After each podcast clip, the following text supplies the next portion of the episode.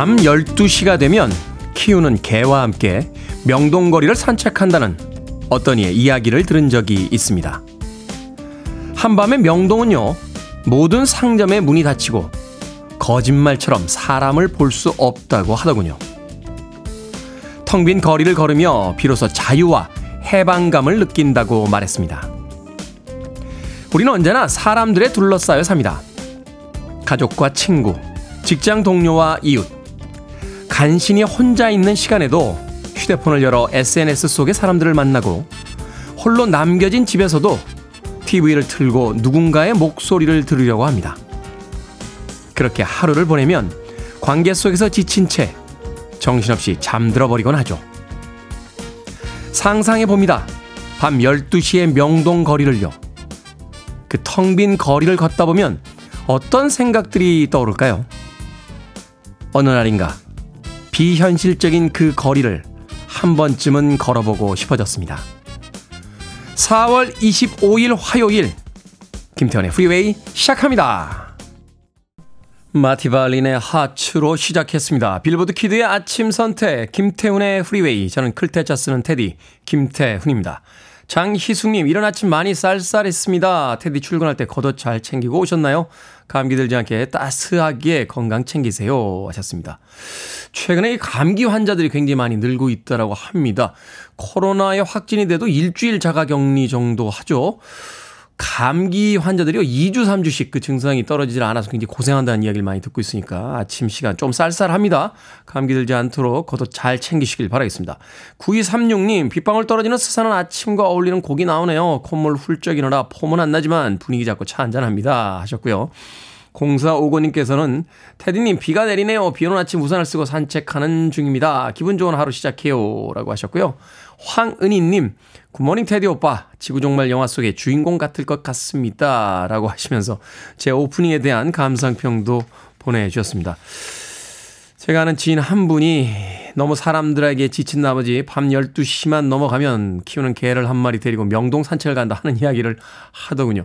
명동엔 주요 상업지구이기 때문에 아, 밤 시간이 되면 가게들이 문을 다 닫고 사람들의 인적이 거의 느껴지지 않는다고 하더군요. 마치 영화 속의 주인공처럼 그 비어있는 거리를 걸으면 어떨까 하는 생각을 저 역시 했던 적이 있습니다. 황은희 님도 한 번쯤 사람들이 좀 지친 날 명동거리 한번 걸어보시는 건 어떨까 하는 생각이 드는군요. 자, 청취자들이 참여 기다립니다. 문자번호 샵 1061, 짧은 문자 50원, 긴 문자 100원, 콩으로는 무료입니다. 오늘 유튜브로도 참여하실 수 있습니다. 여러분 지금 KBS 2라디오 김태훈의 프리웨이 함께하고 계십니다. KBS 2라디오. Yeah, 김태훈의 프리웨이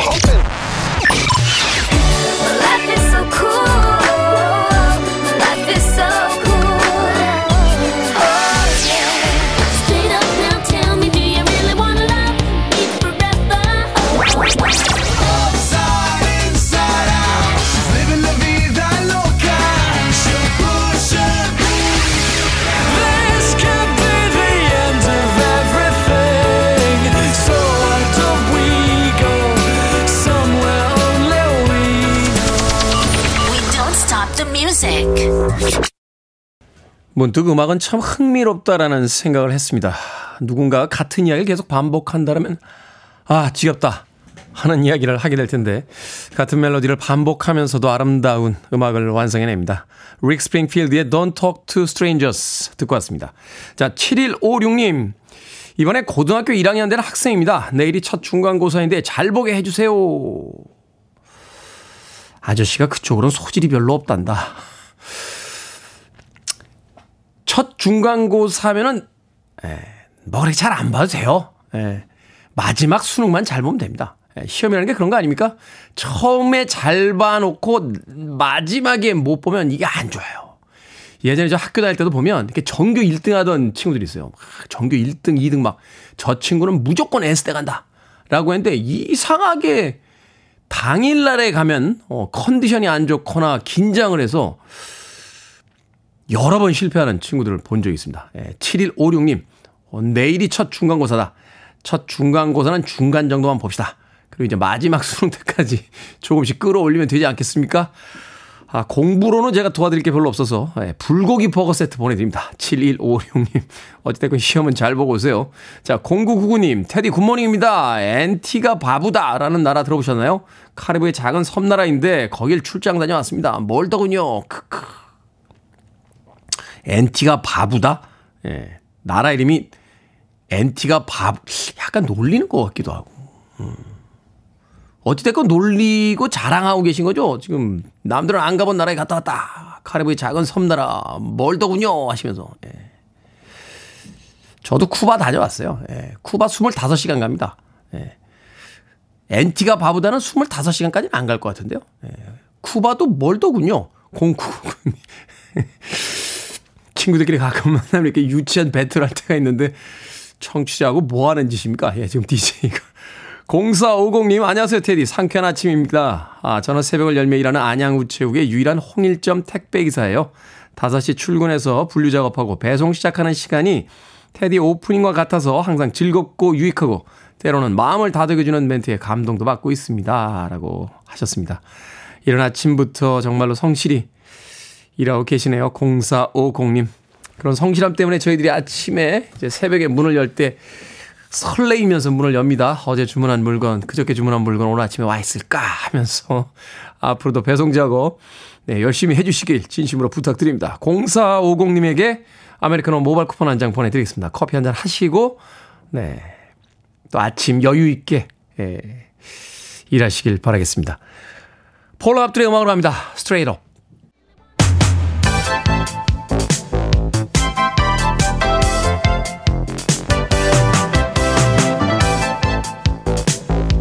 이 시간 뉴스를 깔끔하게 정리해드립니다. 뉴스 브리핑 캔디 전예현 시사평론가와 함께합니다. 안녕하세요. 안녕하세요. 전예현입니다.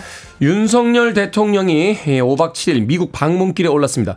미국 도청 의혹 등 해결해야 할 숙제가 많은데 이 와중에 100년 전의 일로 일본이 무릎 꿇을 필요는 없다 하는 이야기의 인터뷰가 또 공개가 되면서 여러 가지 파장이 일고 있습니다. 요즘 한반도를 둘러싼 여러 가지 상황이 복잡하다 이런 분석이 나오고 있는 가운데 윤석열 대통령이 미국 일전 동안 어떤 성과를 낼 수 있을지 관심이 모이고 있습니다. 첫 번째, 북한의 핵 도발에 맞서 미국의 확장 억제를 실효적으로 강화하는 방안이 나올 수 있을지 안보와 관련된 현안에 관심이 쏠리고요. 두 번째, 무엇보다도 경제 분야에 대한 관심도 매우 높습니다. 미국의 인플레이션 감축법 IRA라던가 반도체법과 관련해서 우리 기업들이 불이익을 받지 않도록 과연 미국 정부를 설득할 수 있을 것이냐 어떤 성과를 낼지가 관심사인데요. 또 테디님께서 말씀해 주셨듯이 국빈 방문 직전에 불거진 이 기밀 유출 사고, 이른바 미국이 한국을 도청했다는 의혹이 제기된 상황이었고, 또 윤 대통령의 최근 외신 인터뷰에서 대만 문제와 우크라이나 무기 지원 등에 의해서 이 발언이 알려지면서 중국과 러시아가 지금 반발하고 있는 이런 상황입니다. 이런 상황에서 한미 정상회담 후에 어떤 메시지가 나올지 얼마나 국위 외교를 했을지에 대한 평가가 이뤄질 것으로 보이고요. 또 말씀해 주셨듯이 윤석열 대통령의 이 미국 방문을 앞두고 워싱턴 포스트와의 인터뷰 내용이 알려지면서 지금 논란이 되고 있습니다. 윤 대통령이 한일 관계에 대해서 100년 전 일로 무조건 안 된다. 무릎 꿇어야 한다라는 생각은 받아들일 수 없다라는 내용이 알려진 건데요. 어, 대통령실의 설명을 들어보면 무조건 안 된다는 식의 접근이 미래 한일 관계에 도움이 안 된다는 취지다 이렇게 설명을 했습니다. 하지만 야당을 중심으로 비판이 나오고 있는데 2차 대전 후의 상황을 보면 독일은 끊임없이 과거사 반성 노력을 했지만 과연 일본은 그러했느냐? 결국 대통령의 발언이 일본의 침탈과 식민 지배에 면죄부를 주는 것이냐? 이렇게 야당은 비판하고 있는 상황입니다. 자, 미국이 반도체와 관련해서 우리에게 난감한 요청을 해왔다고요? 예, 영국 파이낸셜 타임스의 현지 시간 23일 보도에 따르면 이 내용을 좀 쉽게 한번 요약을 해보겠습니다. 중국 정부가 미국 반도체 기업 마이크론의 중국 내 DM 판매를 금지할 경우에 삼성전자, SK 하이닉스를 비롯한 말하자면 이제 일단 우리 기업이라고 제가 표현을 하겠습니다.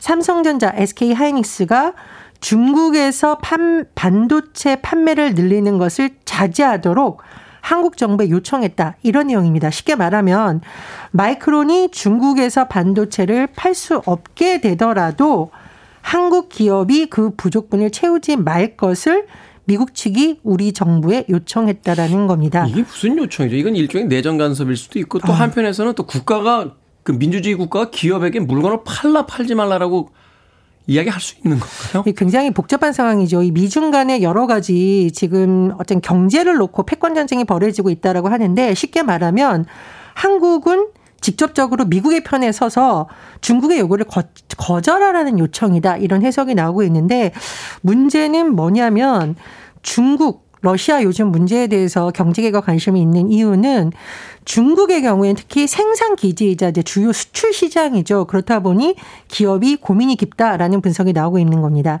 이번 보도에 대해서 삼성전자와 SK 하이닉스가 미국 정부 요청에 대해서 들은 바가 없다.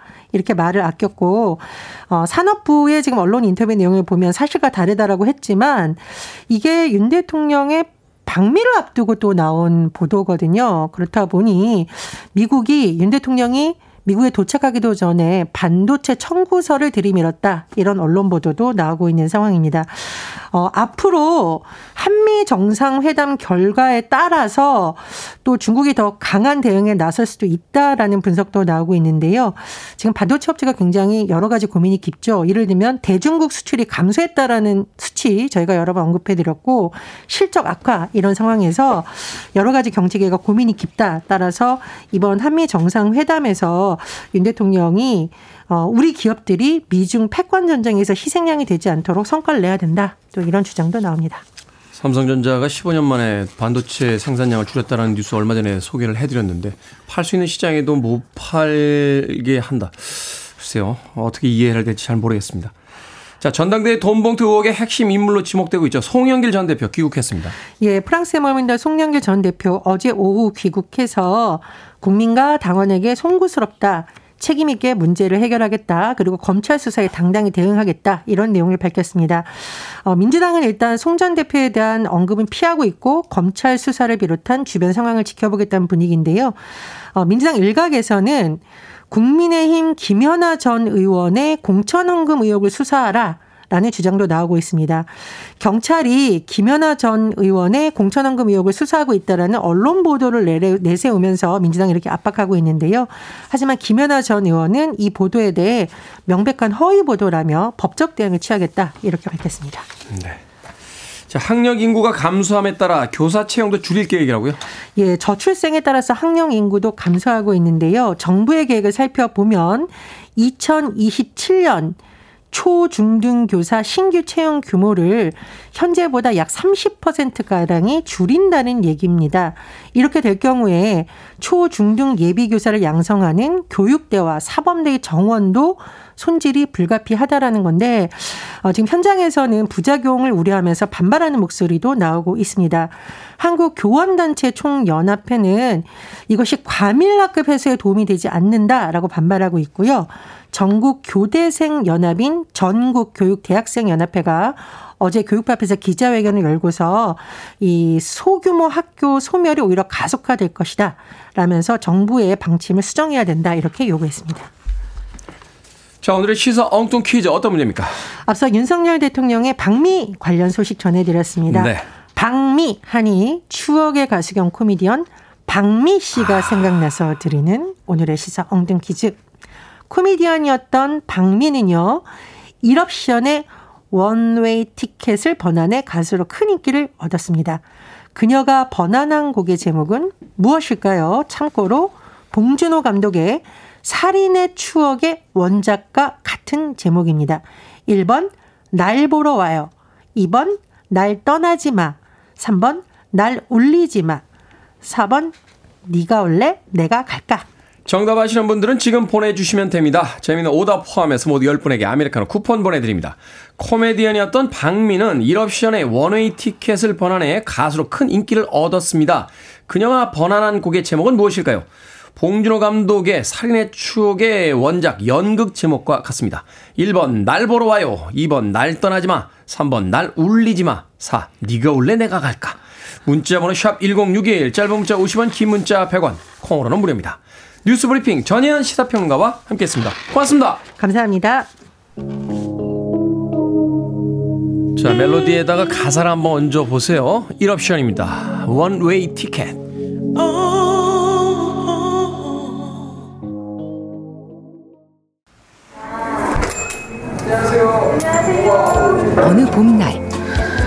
큰 상자와 함께 낯선 카페에 들어선 태훈 씨. 직접 여기까지 와주셨네요. 제가 와야죠. 아니 생각지도 못했습니다. 네, 제가 남겨져 있는 컵홀더. 요거 받으러 오신 분들도 있더라고요. 아 그래요? 방송의 영향이 정말 있더라고요. 너무 감사합니다. 네, 고맙습니다. 찾아가는 방송 매일 아침 7시 KBS 2라디오 김태훈의 프리웨이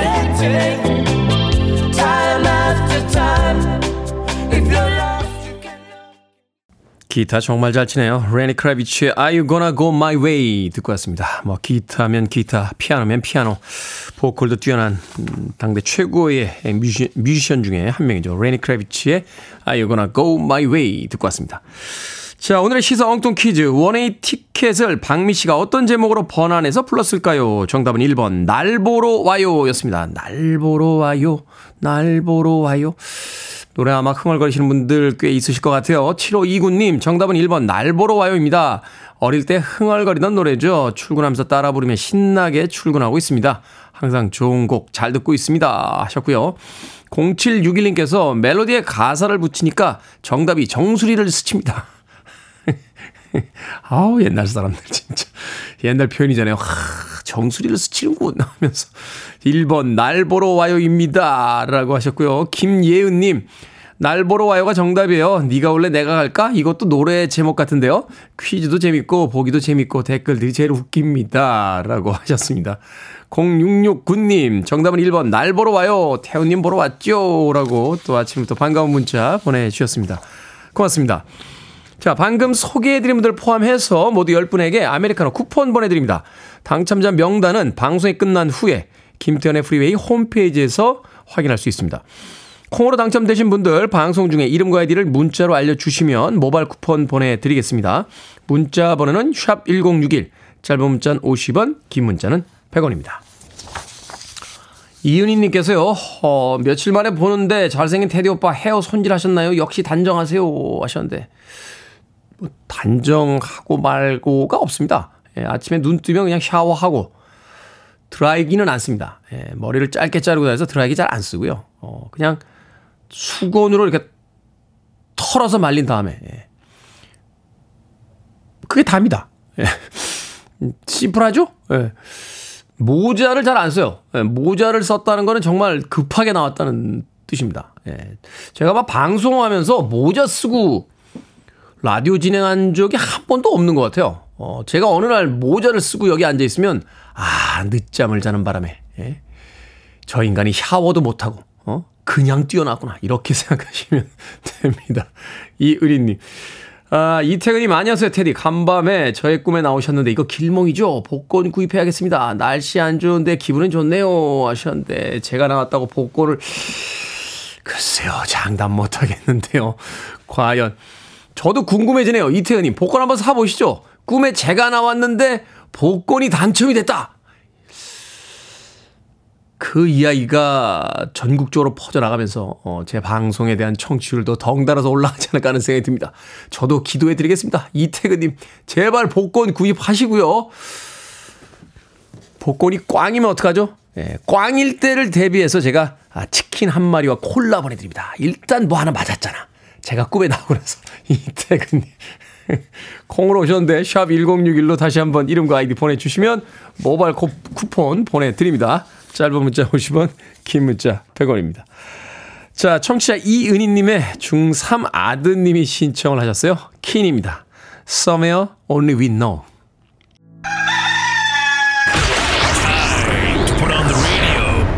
김태훈의 프리웨이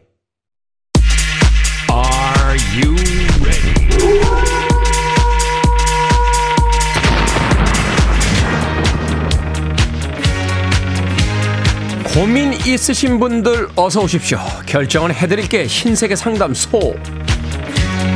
Barbara Streisand.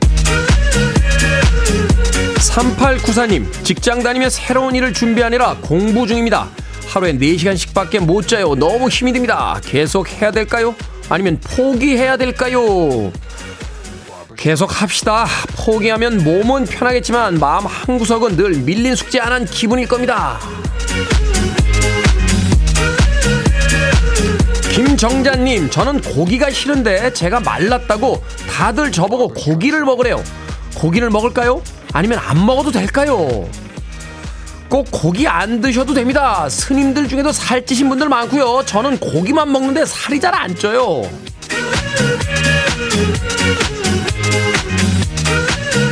오사구님 어른인데요 어린이용 딸기맛 치약을 써보고 싶습니다 어린이용 딸기맛 치약을 살까요? 아니면 어른들 쓰는 민트 치약을 쓸까요? 어린이용 딸기맛 치약 삽시다 세상에 하지 말라는 것도 너무 많은데 아니 쓰고 싶은 치약 하나도 못 씁니까?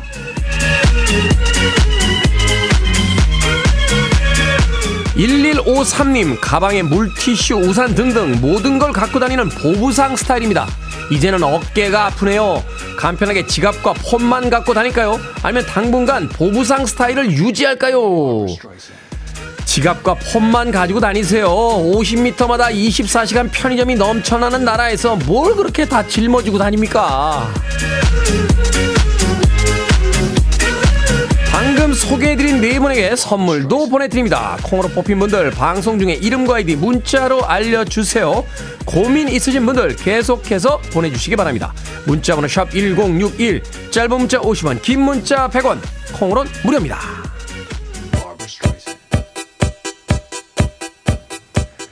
3579님, 8825님, 최경민님께서 신청하셨습니다. 둘리스, 원티드.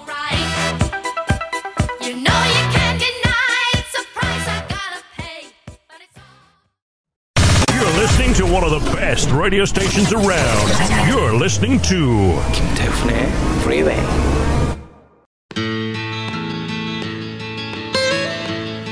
빌보드 키드의 아침 선택 KBS 2 라디오 김태훈의 프리웨이 함께하고 계십니다. 1부 끝곡은 5841님 김병국님께서 신청하신 존 덴버의 Take Me Home Country Road 듣습니다. 저는 잠시 후 2부에서 뵙겠습니다. Life is older,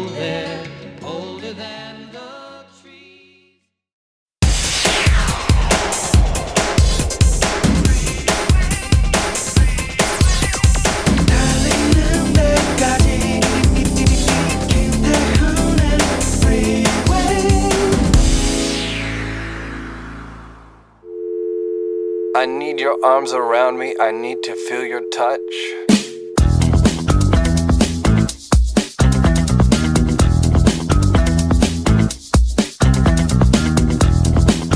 뚝새풀 이름 봄부터 모내기 하기 전까지 논바닥을 뒤덮는 대표적인 잡초로 한해살이 식물이다. 모내기철이 되면 썰해질로 논바닥을 뒤엎어 식물체 전체가 논바닥 흙과 뒤섞여 거름이 된다. 흰 빛이 도는 줄기는 속이 비어 있고 만져보면 아주 부드럽다. 가끔 소의 먹이로도 이용되지만 작은 꽃 이삭이 꽃밭이 노랗게 생기고 나면 잘 먹지 않는다.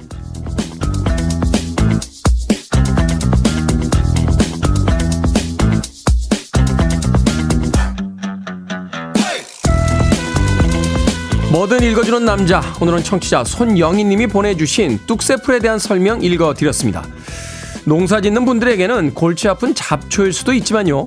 거름이 되어주고 소의 먹이도 되어주니 뚝새풀을 잡초라 부르는 건 사람만의 기준이라 생각도 드는군요. 게다가 이맘때쯤 시골길을 걷던 순간의 풍경으로 기억이 될 테니 누군가에게는 따뜻한 추억도 될 수 있지 않을까요? 농사일 걱정 안 하는 도시 사람의 너무 속 편한 소리인진 모르겠습니다. 박광일님의 신청곡 브리트니 스피어스의 Sometimes 듣고 왔습니다. 김태훈의 프리웨이 2부 시작했습니다. 앞서 일상의 재발견, 우리의 하루를 꼼꼼하게 들여다보는 시간, 뭐든 읽어주는 남자.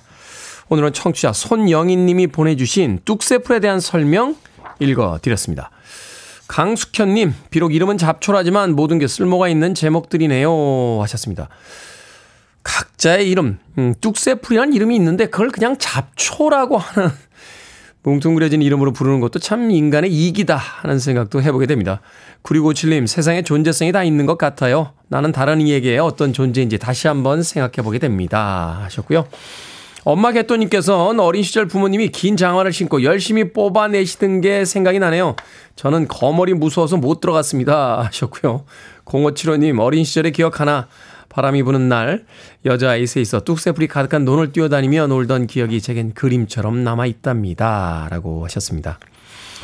비록 농사일을 하는 사람에겐 잡초일지 모르겠습니다만 우리 어린 시절에 하나의 또 추억의 장면에 등장하고 있다는 의미에서도 뚝새풀이라는 이름 꼭 한 번쯤 기억해 주시길 바라겠습니다.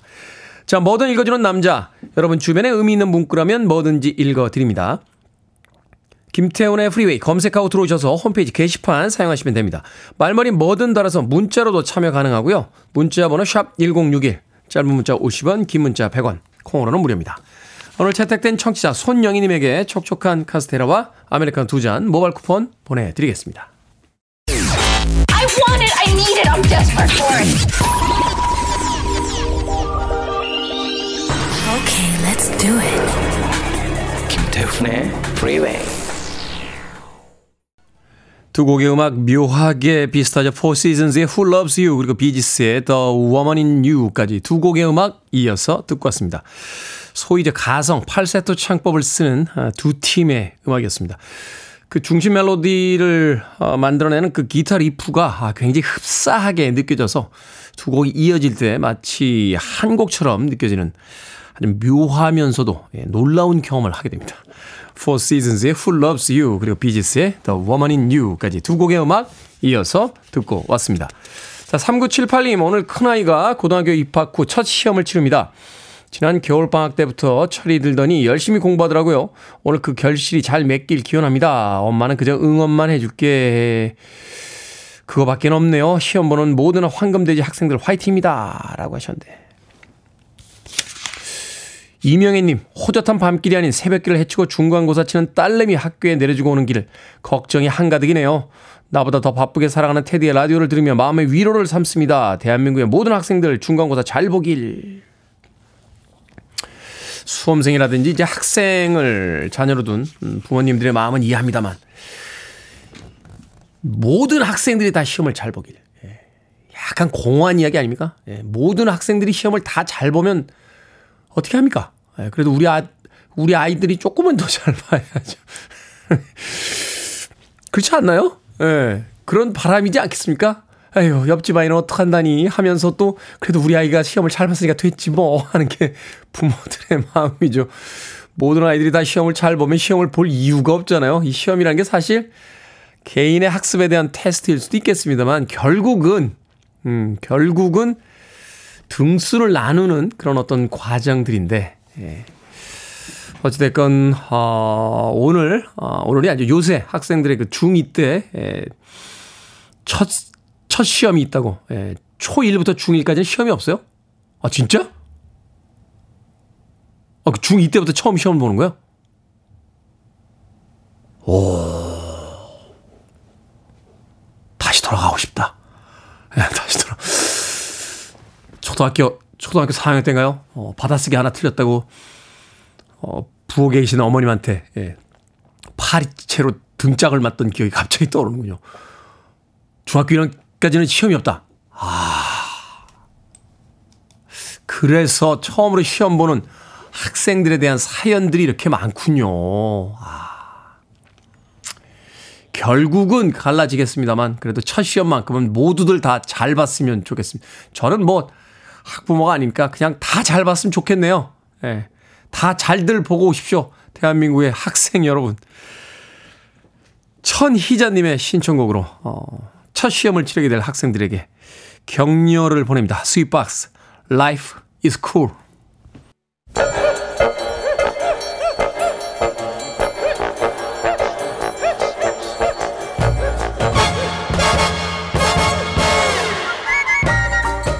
온라인 세상 속 촌철살인 해악과 위트가 돋보이는 댓글들을 골라봤습니다. 댓글로 본 세상.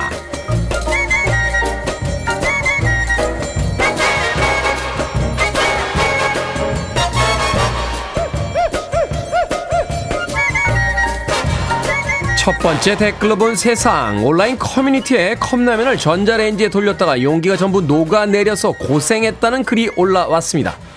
이 글이 화제가 되자 사람들은 전자레인지에 넣어도 되는 용기 재질이 뭔지 서로 공유하고 있다는데요.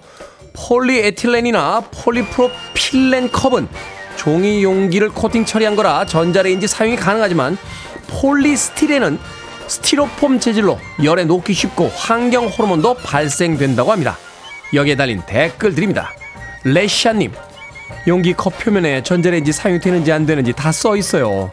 제발 먼저 좀 읽어주세요. Just Do It님, 아니 이걸 누가 모르나 싶었는데 내가 상식이라고 생각했던 걸 모르는 사람들이 생각보다 많더라고요. 전자레인지 가능 용기도 용기지만 전자레인지에서 컵라면 조리하실 때 윗커버 꼭 벗기고 하십시오. 그냥 하시면 스파크 튑니다.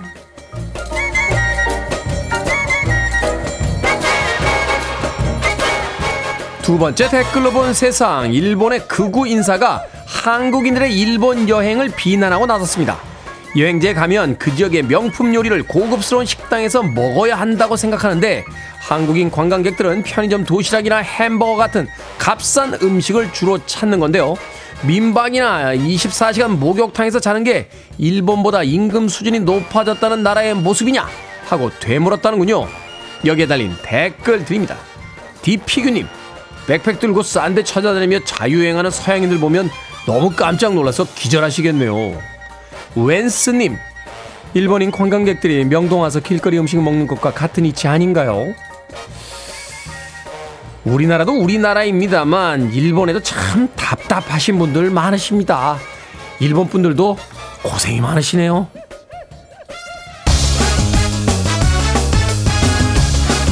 (7726님께서) 신청하셨습니다. 리키 마틴 리빙 라 비다 로카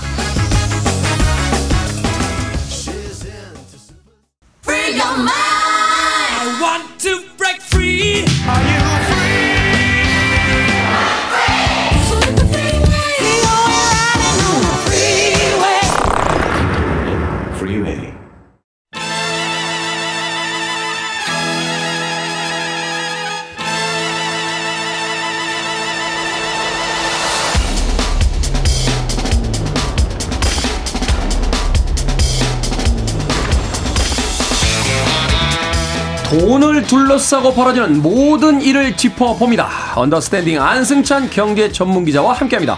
이게 머니 사무소 기자님 나오셨습니다. 안녕하세요. 안녕하세요. 자, 요즘 경제 문제 중에서 가장 심각한 문제 바로 전세 사기 문제가 아닌가 하는 생각이 듭니다. 네. 이 문제는 뭐 이제는 경제에 국한된 문제가 아니라 사회 문제, 뭐 정치 문제까지 이제 어, 거론되고 있는데. 맞아요. 자, 오늘은 부동산 파트 네. 전세 사기 사건과 그 대책에 대해서 좀 알아보도록 하겠습니다. 예.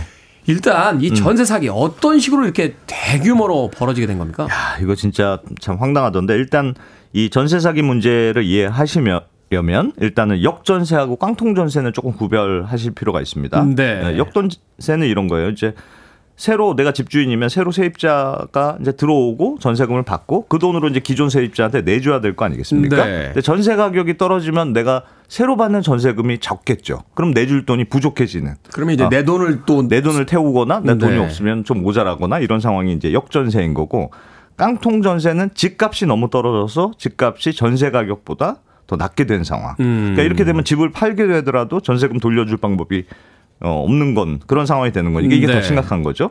깡통 전세에다가 지금 사기까지 가세한 경우가 이번에 문제가 된 인천 그 미추홀구 사건이라고 볼 수 있는데요. 인천에서만 벌써 세 명이 목숨을 끊었잖아요. 너무, 너무 심각합니다.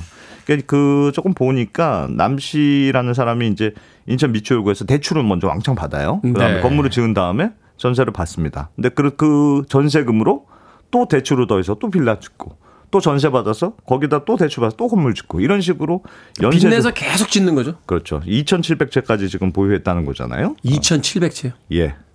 와, 어마어마합니다, 참. 근데 그 여기서 이제 집값이 떨어지기 시작하고 세금 낼 돈이 부족해지면서 이제 전세금 내주기가 어려워지는데 이런 상황에서도 지금 자기가 고용한 중개업소들하고 미리 짜서 이제 안전한 겁니다. 이렇게 속여서 전세를 계속 받았다는 거잖아요. 그러다가 한 곳이 터지니까 줄줄이 다 이제 경매로 넘어가는 그런 경우인데 죄송합니다. 이것도 일종의 폰지 사기 같은 거 아닙니까? 그렇습니다. 어, 아, 그렇습니다. 밑돌 빼가지고 위에다 계속 올리는. 네. 어, 특히나 이제 이번 그 사건이 문제가 되는 게 미추홀구 빌라 대부분이 선순위로 금융회사 대출이 들어가 있었다 이런 점이거든요. 그러니까 경매를 통해서 집이 팔리더라도 전세금을 하나도 못 받는 어, 그런 사례가 지금 속출할 수밖에 없는 거고 예를 들어 볼게요. 이그 한 2억 원짜리 이번에 빌라가 있었다고 해봐요. 네. 근데 막 들어올 때는 야 진짜 당신 싸게 들어오는 거면 1억 원의 전세를 들어오세요. 이렇게 있었다고 해봐요. 음. 그러면 급하게 경매 처리가 되면 집값이 뭐 원래 2억 원짜리도 1억 원 이렇게 반토막 나오는 경우들이 있거든요. 네. 여기서 선순위로 그 금융권 대출이 있으니까 그 돈을 먼저 가져가는 거예요. 1억 원을. 그러면 1억 원에 집 팔렸는데 1억 원 금융권 대출이 있으니까 전세금은 이제 경매가 들어가도 하나도 못 팔, 못 받게 되는 이런 상황이 되는 그렇죠. 거죠. 네. 그러니까 더 문제는 경매가 진행될수록 전세금도 못 받은 세입자가 전세집에서 쫓겨나가게 되는 이런 상황이 벌어진다는 거거든요. 왜냐하면 이 경매가 진행되더라도 만약에 내가 집을 담보로 대출 받기 전에 확정 일자를 미리 받아놓은 이런 세입자를 선순위 세입자라고 하거든요. 네가 제일 네. 앞순위에 있다 이런 뜻이잖아요. 그러면 경매 이후에도 그 집에 하여튼 거주하면서 낙찰받은 새 집주인한테 전세금 하여튼 돌려주세요 이렇게 요구할 수가 있습니다. 네. 근데 이번 경우처럼 전세 계약을 할 때 금융권의 선순위 대출이 미리 끼어 있는 경우 그러니까 나는 후순위 세입자가 되는 거잖아요. 음, 선순위는 음, 금융권이고 음. 이 경우에는 대항력이라는 게 없거든요. 그래서 그렇죠. 새로운 집주인이 들어와서 당신 나가세요 하면 전세금도 못 받고 나가줘야 되는. 그러니까 이- 이 차이가 굉장히 크고 이 미추홀구 피해자들은 대부분 후순위 세입자여서 그 당장 길거리로 지금 내몰린 상황이 되니까 정부에서도 일단 경매 절, 절차라도 당분간 좀 멈춰달라 이렇게 금융회사에 요청한 상황이고요. 이거하고 별도로 또 정부와 여당이 전세 사기와 관련된 특별법을 지금 논의하고 있는 상황입니다. 일단 이 전세 사기를 한뭐 소위 이제 뭐 빌라왕이라 불리우는 이 네. 사람에 대한 이야기도 있습니다만 이제 공인중개사들이 이제 같이 했다는 게 문제잖아요. 아, 심각하죠. 사실은 우리가 이제 전세라든지 집 살 때 일단 등기부등본 띄어서 예. 그 저당 설정돼 있는지 보고 음. 그다음에 이제 그 안에서 계약을 맺게 되면 제일 먼저 하는 게 확정일자 받으러 가는 건데 그게 이제 네. 선순위를 확보하기 위해서 뭐 그런 것들도 있, 네. 있는 건데 음.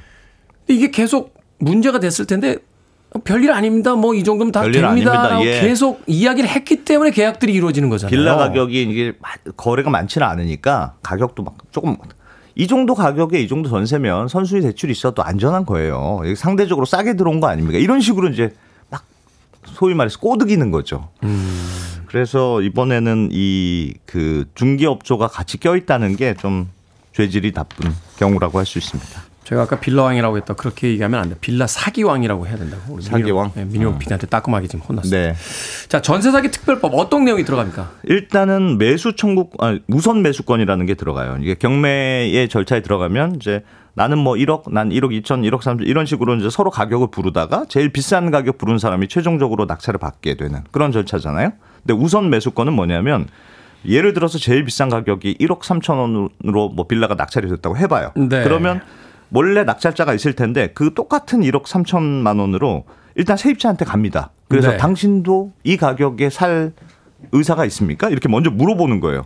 음. 그러면 어, 나는 그 사겠습니다. 하면 이제 살 수 있는 가격만 도- 같은 돈만 내면 그러니까 낙찰 가격을 세입자가 결정할 권한은 없지만 낙찰된 최종 금액에 대해서 자기가 돈 낼 의향만 있으면 세입자가 먼저 그 집을 살 수 있도록 해주는 일종의 새치기 티켓 한 장 주겠다 이런 대책인데요. 이게 말하자면 저 프로 선수들 우선 교섭법이라고 그렇습니다. 네. 그런 걸 이제 준다는 거죠. 그렇습니다. 이 우선 매수권의 취지는 길거리에 나가는 것보다는 일단 지금 살던 집에 뭐 아예 집주인이 돼서 그 집에 쭉 살 수 있는 것도 방법 아니겠습니까? 만약에 부족, 돈이 부족하시면 뭐 정부에서 낮은 금리로 대출도 해주고 또 각종 대출 규제도 좀 면제해 주- 주겠습니다. 이런 식의 대안인 건데 이게 세입자 입장에서는 그렇게 만족스럽지는 않은 거예요, 사실은. 왜냐하면 이게 별로 싸게 낙찰받는 게 아니거든요. 네. 무슨 말이냐? 그러니까 아까 예를 들은 것처럼 2억 원짜리 빌라를 내가 1억 원 전세를 살고 있었어요. 근데 1억 원 선순위 금융권 대출이 있다고 해봐요. 그럼 그 집이 경매로 넘어가서 만약에 1억 원이 낙찰되면 나한테 우선 매수권 쓰겠습니까? 이렇게 물어볼 거 아니겠습니까? 네. 그럼 1억 원을 내고 집주인 될 수는 있어요. 근데 그 1억 원은 금융회사가 선순위 대출이 있으니까 홀라당 다 가져가잖아요. 그렇죠. 그러면 내 전세금은 한 푼도 못 받는 건 여전히 똑같은 거예요. 그러니까 결국은 나는 1억 원을 내서 내 집주인이 됐지만 내 전세금 1억 원 못 받는 것까지 생각하면 사실상 2억 원의 집을 산 셈이 되는 거거든요. 그러니까 음. 이거를 매우 유리한 조건에 샀다고 보기는 사실 어렵고 그래서 가- 또 게다가 가뜩이나 지금 전세금도 떼인 상황에서 빚내서 집을 살 수 있는 형편이 과연 되겠느냐. 또 빚을 내야 되는 상황이 벌어지잖아요. 그렇죠. 그래서 그런 지적들도 좀 있습니다. 그래서 지금 정부에서 두 번째로 이 특별법에 들어가려고 하는 내용이 LH공사라고 하는 한국 토지주택공사 이제 네. 공기업이 이 세입자한테 준다는 우선 매수권을 대신 매입하는 방법도 들어갈 예정입니다. 이게 무슨 말이냐면 세입자가 나는 돈도 없고 생각해 보니까 별로 싼것 같지도 않아. 그래서 우선 매수권 난 거부할게. 이럴 수 있잖아요. 그렇죠. 그런 경우에 이 LH 공사에서 그 우선 매수권을 대신 사용해서 공, 공기업이 대신 건물을 사들이는 거예요.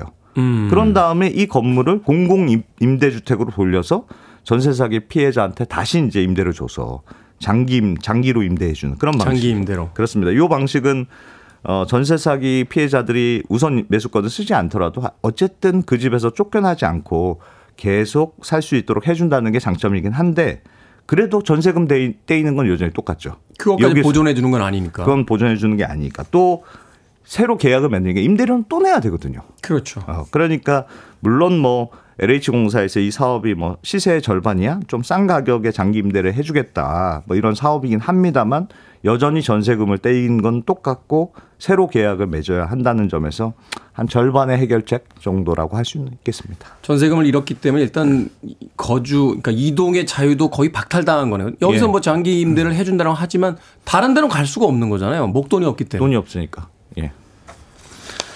음악 한곡 듣고 와서 계속 이야기 나눠보도록 하겠습니다. Run DMC의 음악 중에서 It's Tricky. Run DMC의 It's Tricky 듣고 왔습니다. 빌보드 키드의 아침 선택 KBS 2라디오 김태훈의 프리웨이 함께하고 계십니다. 이게 뭐니 사무소 경제전문 안승찬 기자와 함께 전세 사기 사건과 대책에 대해서 알아보고 있습니다. 네. 자 LH공사가 대신 우선 매수권을 쓰는 것에 대해서 예. 사실은 야당 쪽에서 많이 반발을 하고 어 저 여당 쪽에서 어, 반발을 하고 어, 있죠. 반발을 하고 있죠. 원혜룡 야당 장관도 아니니까. 네, 네. 원혜영 장관도 이거는 말이 안 된다 뭐 이렇게 얘기를 하고 있는데 음. 정부의 돈이 들어가는데 이게 사실은 이제 감당할 수 없는 수준이고 또 형평성의 문제 뭐 이런 것들이 거론이 됩니다. 형평성의 문제 가 좀 있죠. 그러니까 이게 정부 돈이 들어가는 거거든요. 그러니까 LH공사가 기존의 매입 임대 사업이라고 해서 기존에 집을 사들여서 이 집을 저소득층한테 이제 저렴하게 임대해주는 주거복지 정책 이런 걸 하고 있습니다. 근데 올해 이 예산이 한 5조 원 정도 이미 확보되어 있으니까 이 예산 내에서 전세 사기 피해자들도 지원해 줄 수 있다. 뭐 이런 입장이긴 한데 문제는 이거는 어, 기존의 저소득층을 위한 복지 사업으로 잡아놓은 거라서 전세 사기 피해자들을 많이 먼저 지원해줬다. 그럼 그만큼은 다른 이 기회를 노리는 사람들의 순서는 뒤로 밀리게 되는 거 아니겠습니까? 그렇죠. 왜냐하면 예산은 어쨌든 한정이 돼 정해져 있으니까. 있고 우선순위가 이제 달라지는 예, 거니까. 누군가는 혜택을 못 받게 되는 거니까 그런 문제가 있을 수 있고 게다가 이제 이런 특별법이 만들어질 거라고 지금 이미 소문이 다 났잖아요. 그럼 무슨 일이 벌어지냐면 돈 받을 게 있는 선순위 금융회사들이 경매에 참여해서 막 가격을 높게 부르는 거예요. 왜냐하면 가격이 높게 나와도 그 돈을 내가 낼 게 아니고 LH공사가 낼 거 아니겠습니까? 그러니까 빚 돌려받을 게 있는 금융회사 입장에서는 공기업 돈으로 자기 돈을 최대한 돌려받을 수 있으니까 막 가격을 높게 부르는 것도 아니냐. 뭐 이런 모럴 해저도 문제도 나올 수 있다. 이런 걱정도 좀 있습니다. 자 어느 쪽의 의견을 들어봐도 이제 완벽한 대책은 없을 것 같은데 네. 어떤 어떤 대안을 좀 생각해 볼 수 있을까요? 아, 이게 참 어려운 문제죠. 이게 지금 정부와 여당 그 특별법 대책을 보면 대체로 이제 피해자들이 전세금 떼이는 건 정말 안타까운데 그래도 그걸 우리가 직접 돌려줄 수는 없는 거 아니냐. 그래서 다만 길에 내몰리는 건 그래도 최대한 막아보겠다. 이런 대책들이 중심이거든요. 네. 근데 야당에서 주장하는 대책은 이거보다는 조금 더 나간 대책입니다. 그러니까 정부가 정부 돈 들여서 조금이라도 전세금 좀 돌려줘라 이런 주장이에요. 그러니까 예를 들면 캠코라고 한국자산관리공사라는 공기업이 있는데 여기가 원래 이제 역할이 부실 채권 정리하는 공기업이거든요. 네. 이런 캠코 같은 공기업이 나서서 이 사실상 전세 보증 반환 채권 이게 부도가 난 셈이잖아요. 못 받을 전세금이 된 거니까 음. 이 전세금 받을 권리를 세입자한테 그 공기업이 사와라. 그러면 일단 세입자는 그 권리를 팔았으니까 돈을 일부라도 받겠죠.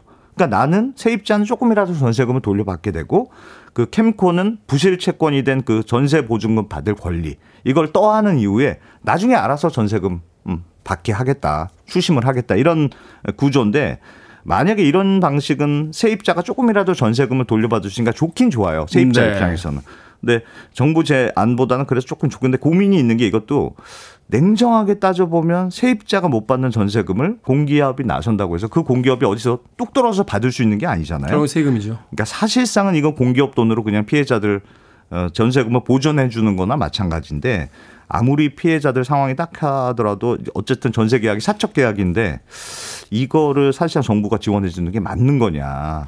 그럼 이게- 앞으로 이게 이렇게 되면 도대체 어떤 사기는 보상을 해주고 어떤 어떤 사기는 어떤 안 사기는. 거냐. 이게 이게 또 문제가 복잡해지는 그렇습니다. 그래서 그런 고민이 좀 남아서 정부와 여당에서는 이런 방식은 좀 안 된다. 이렇게 선을 좀 긋고 있는 상황입니다. 거죠. 앞으로도 이런 문제가 아, 계속해서 터질 것이다라고 전망들을 합니다. 예. 전세 피해를 막을 수 있는 팁 좀 알려주고 가시죠. 뭐 그렇죠. 일단 입주할 때 뭐 등기부등 잘 확인하는 게 제일 기본이고 다들 아시겠습니다만 선순위 대출이 있느냐 없느냐 음, 네. 시세에 비해서 전세 가격 적당한 거냐 아니냐 뭐 기본 중에 기본이고 뭐 동사무소 가서 확장일자 바로 받고 좀 불안하다 싶으면 전세 보증 보험까지 들면 좋다. 이거는 뭐 기본적으로 요즘 많이들 아실 테고 근데 이게 이제 현실에서 잘 안 지켜지는 게요. 네. 당장 집 구해야 되는 날이 다가오는데 네.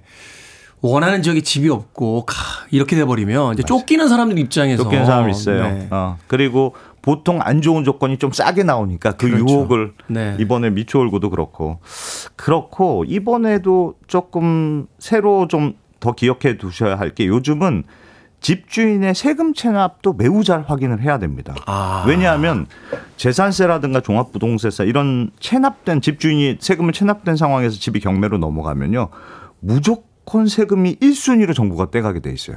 정부가 일 1순위다. 금융권 대출 모든 걸 다 떠나서 사- 정부 세금이 1순위로 무조건 가져갑니다. 네. 그러니까 심지어는 그래서 어떤 사례도 있었냐면 종부세 같은 건 굉장히 많이 나오는 경우도 있잖아요. 그렇죠. 집 여러 채 갖고 있는 분들 그런 거 안 내려고 일부러 세금 왕창 미납해요.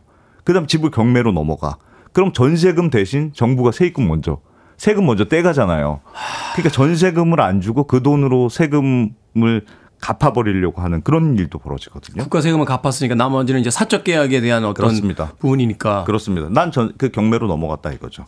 그래서 일종의 그런 사기수법도 있거든요. 그래서 집주인이 세금을 체납하고 있는지 아닌지가 사실 굉장히 중요한 일이 됐거든요. 이게 알 수 있습니까? 예전에는 원래는 집주인이 동의해주면 알 수 있는데 눈치 보여서 아, 세입자가 사실은 약간 좀 입장이 그런데 그렇죠. 동의 동의해달라고 하기가 좀 그렇잖아요. 근데 지금은 어, 정부 입장이 좀 바뀌어서 납세 증명서 보여달라 이렇게 요청할 수 있도록 명문화가 돼 있고 만약에 집주인이 그거 안 해주면 최소한 세입자가 세무서나 시국구청에 가서 집주인의 체납 사실 확인할 수 있는 동의서 이거 반드시 의무화하도록 정부 방침이 바뀌었습니다. 음. 그러니까 아무튼 전세 계약하실 때는 말씀드렸던 분기부등본 뭐 그 선순위 대출 확정일자 이런 거 다 챙기시고 그 다음에 집주인의 세금 체납 여부가 있는지도 꼭 확인해야 한다. 음. 이런 거 좀 기억해 두시면 좋을 것 같습니다. 사실 이제 일반적인 서민들은 이제 공인중개사 분들을 이제 믿고 예. 하게 되는 경우들이 많은데 또 금액이 커지면은 이제 변리사나 그 세무사 써서 네. 음. 계약 대행하는 분들도 있더라고요. 금액이 많아졌을 때.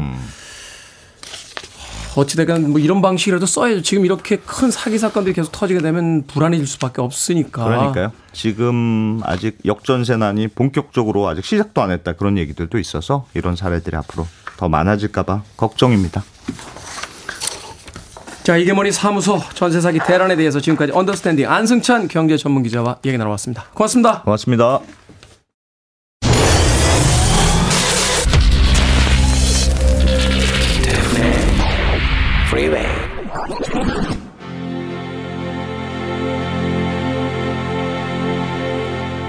KBS 2라디오 김태훈의 프리웨이 오늘 방송 여기까지입니다. 오늘 끝곡은 시네이드 오코너의 Nothing Compares to You 듣습니다. 편안한 하루 보내십시오. 전 내일 아침 7시에 돌아오겠습니다. 고맙습니다.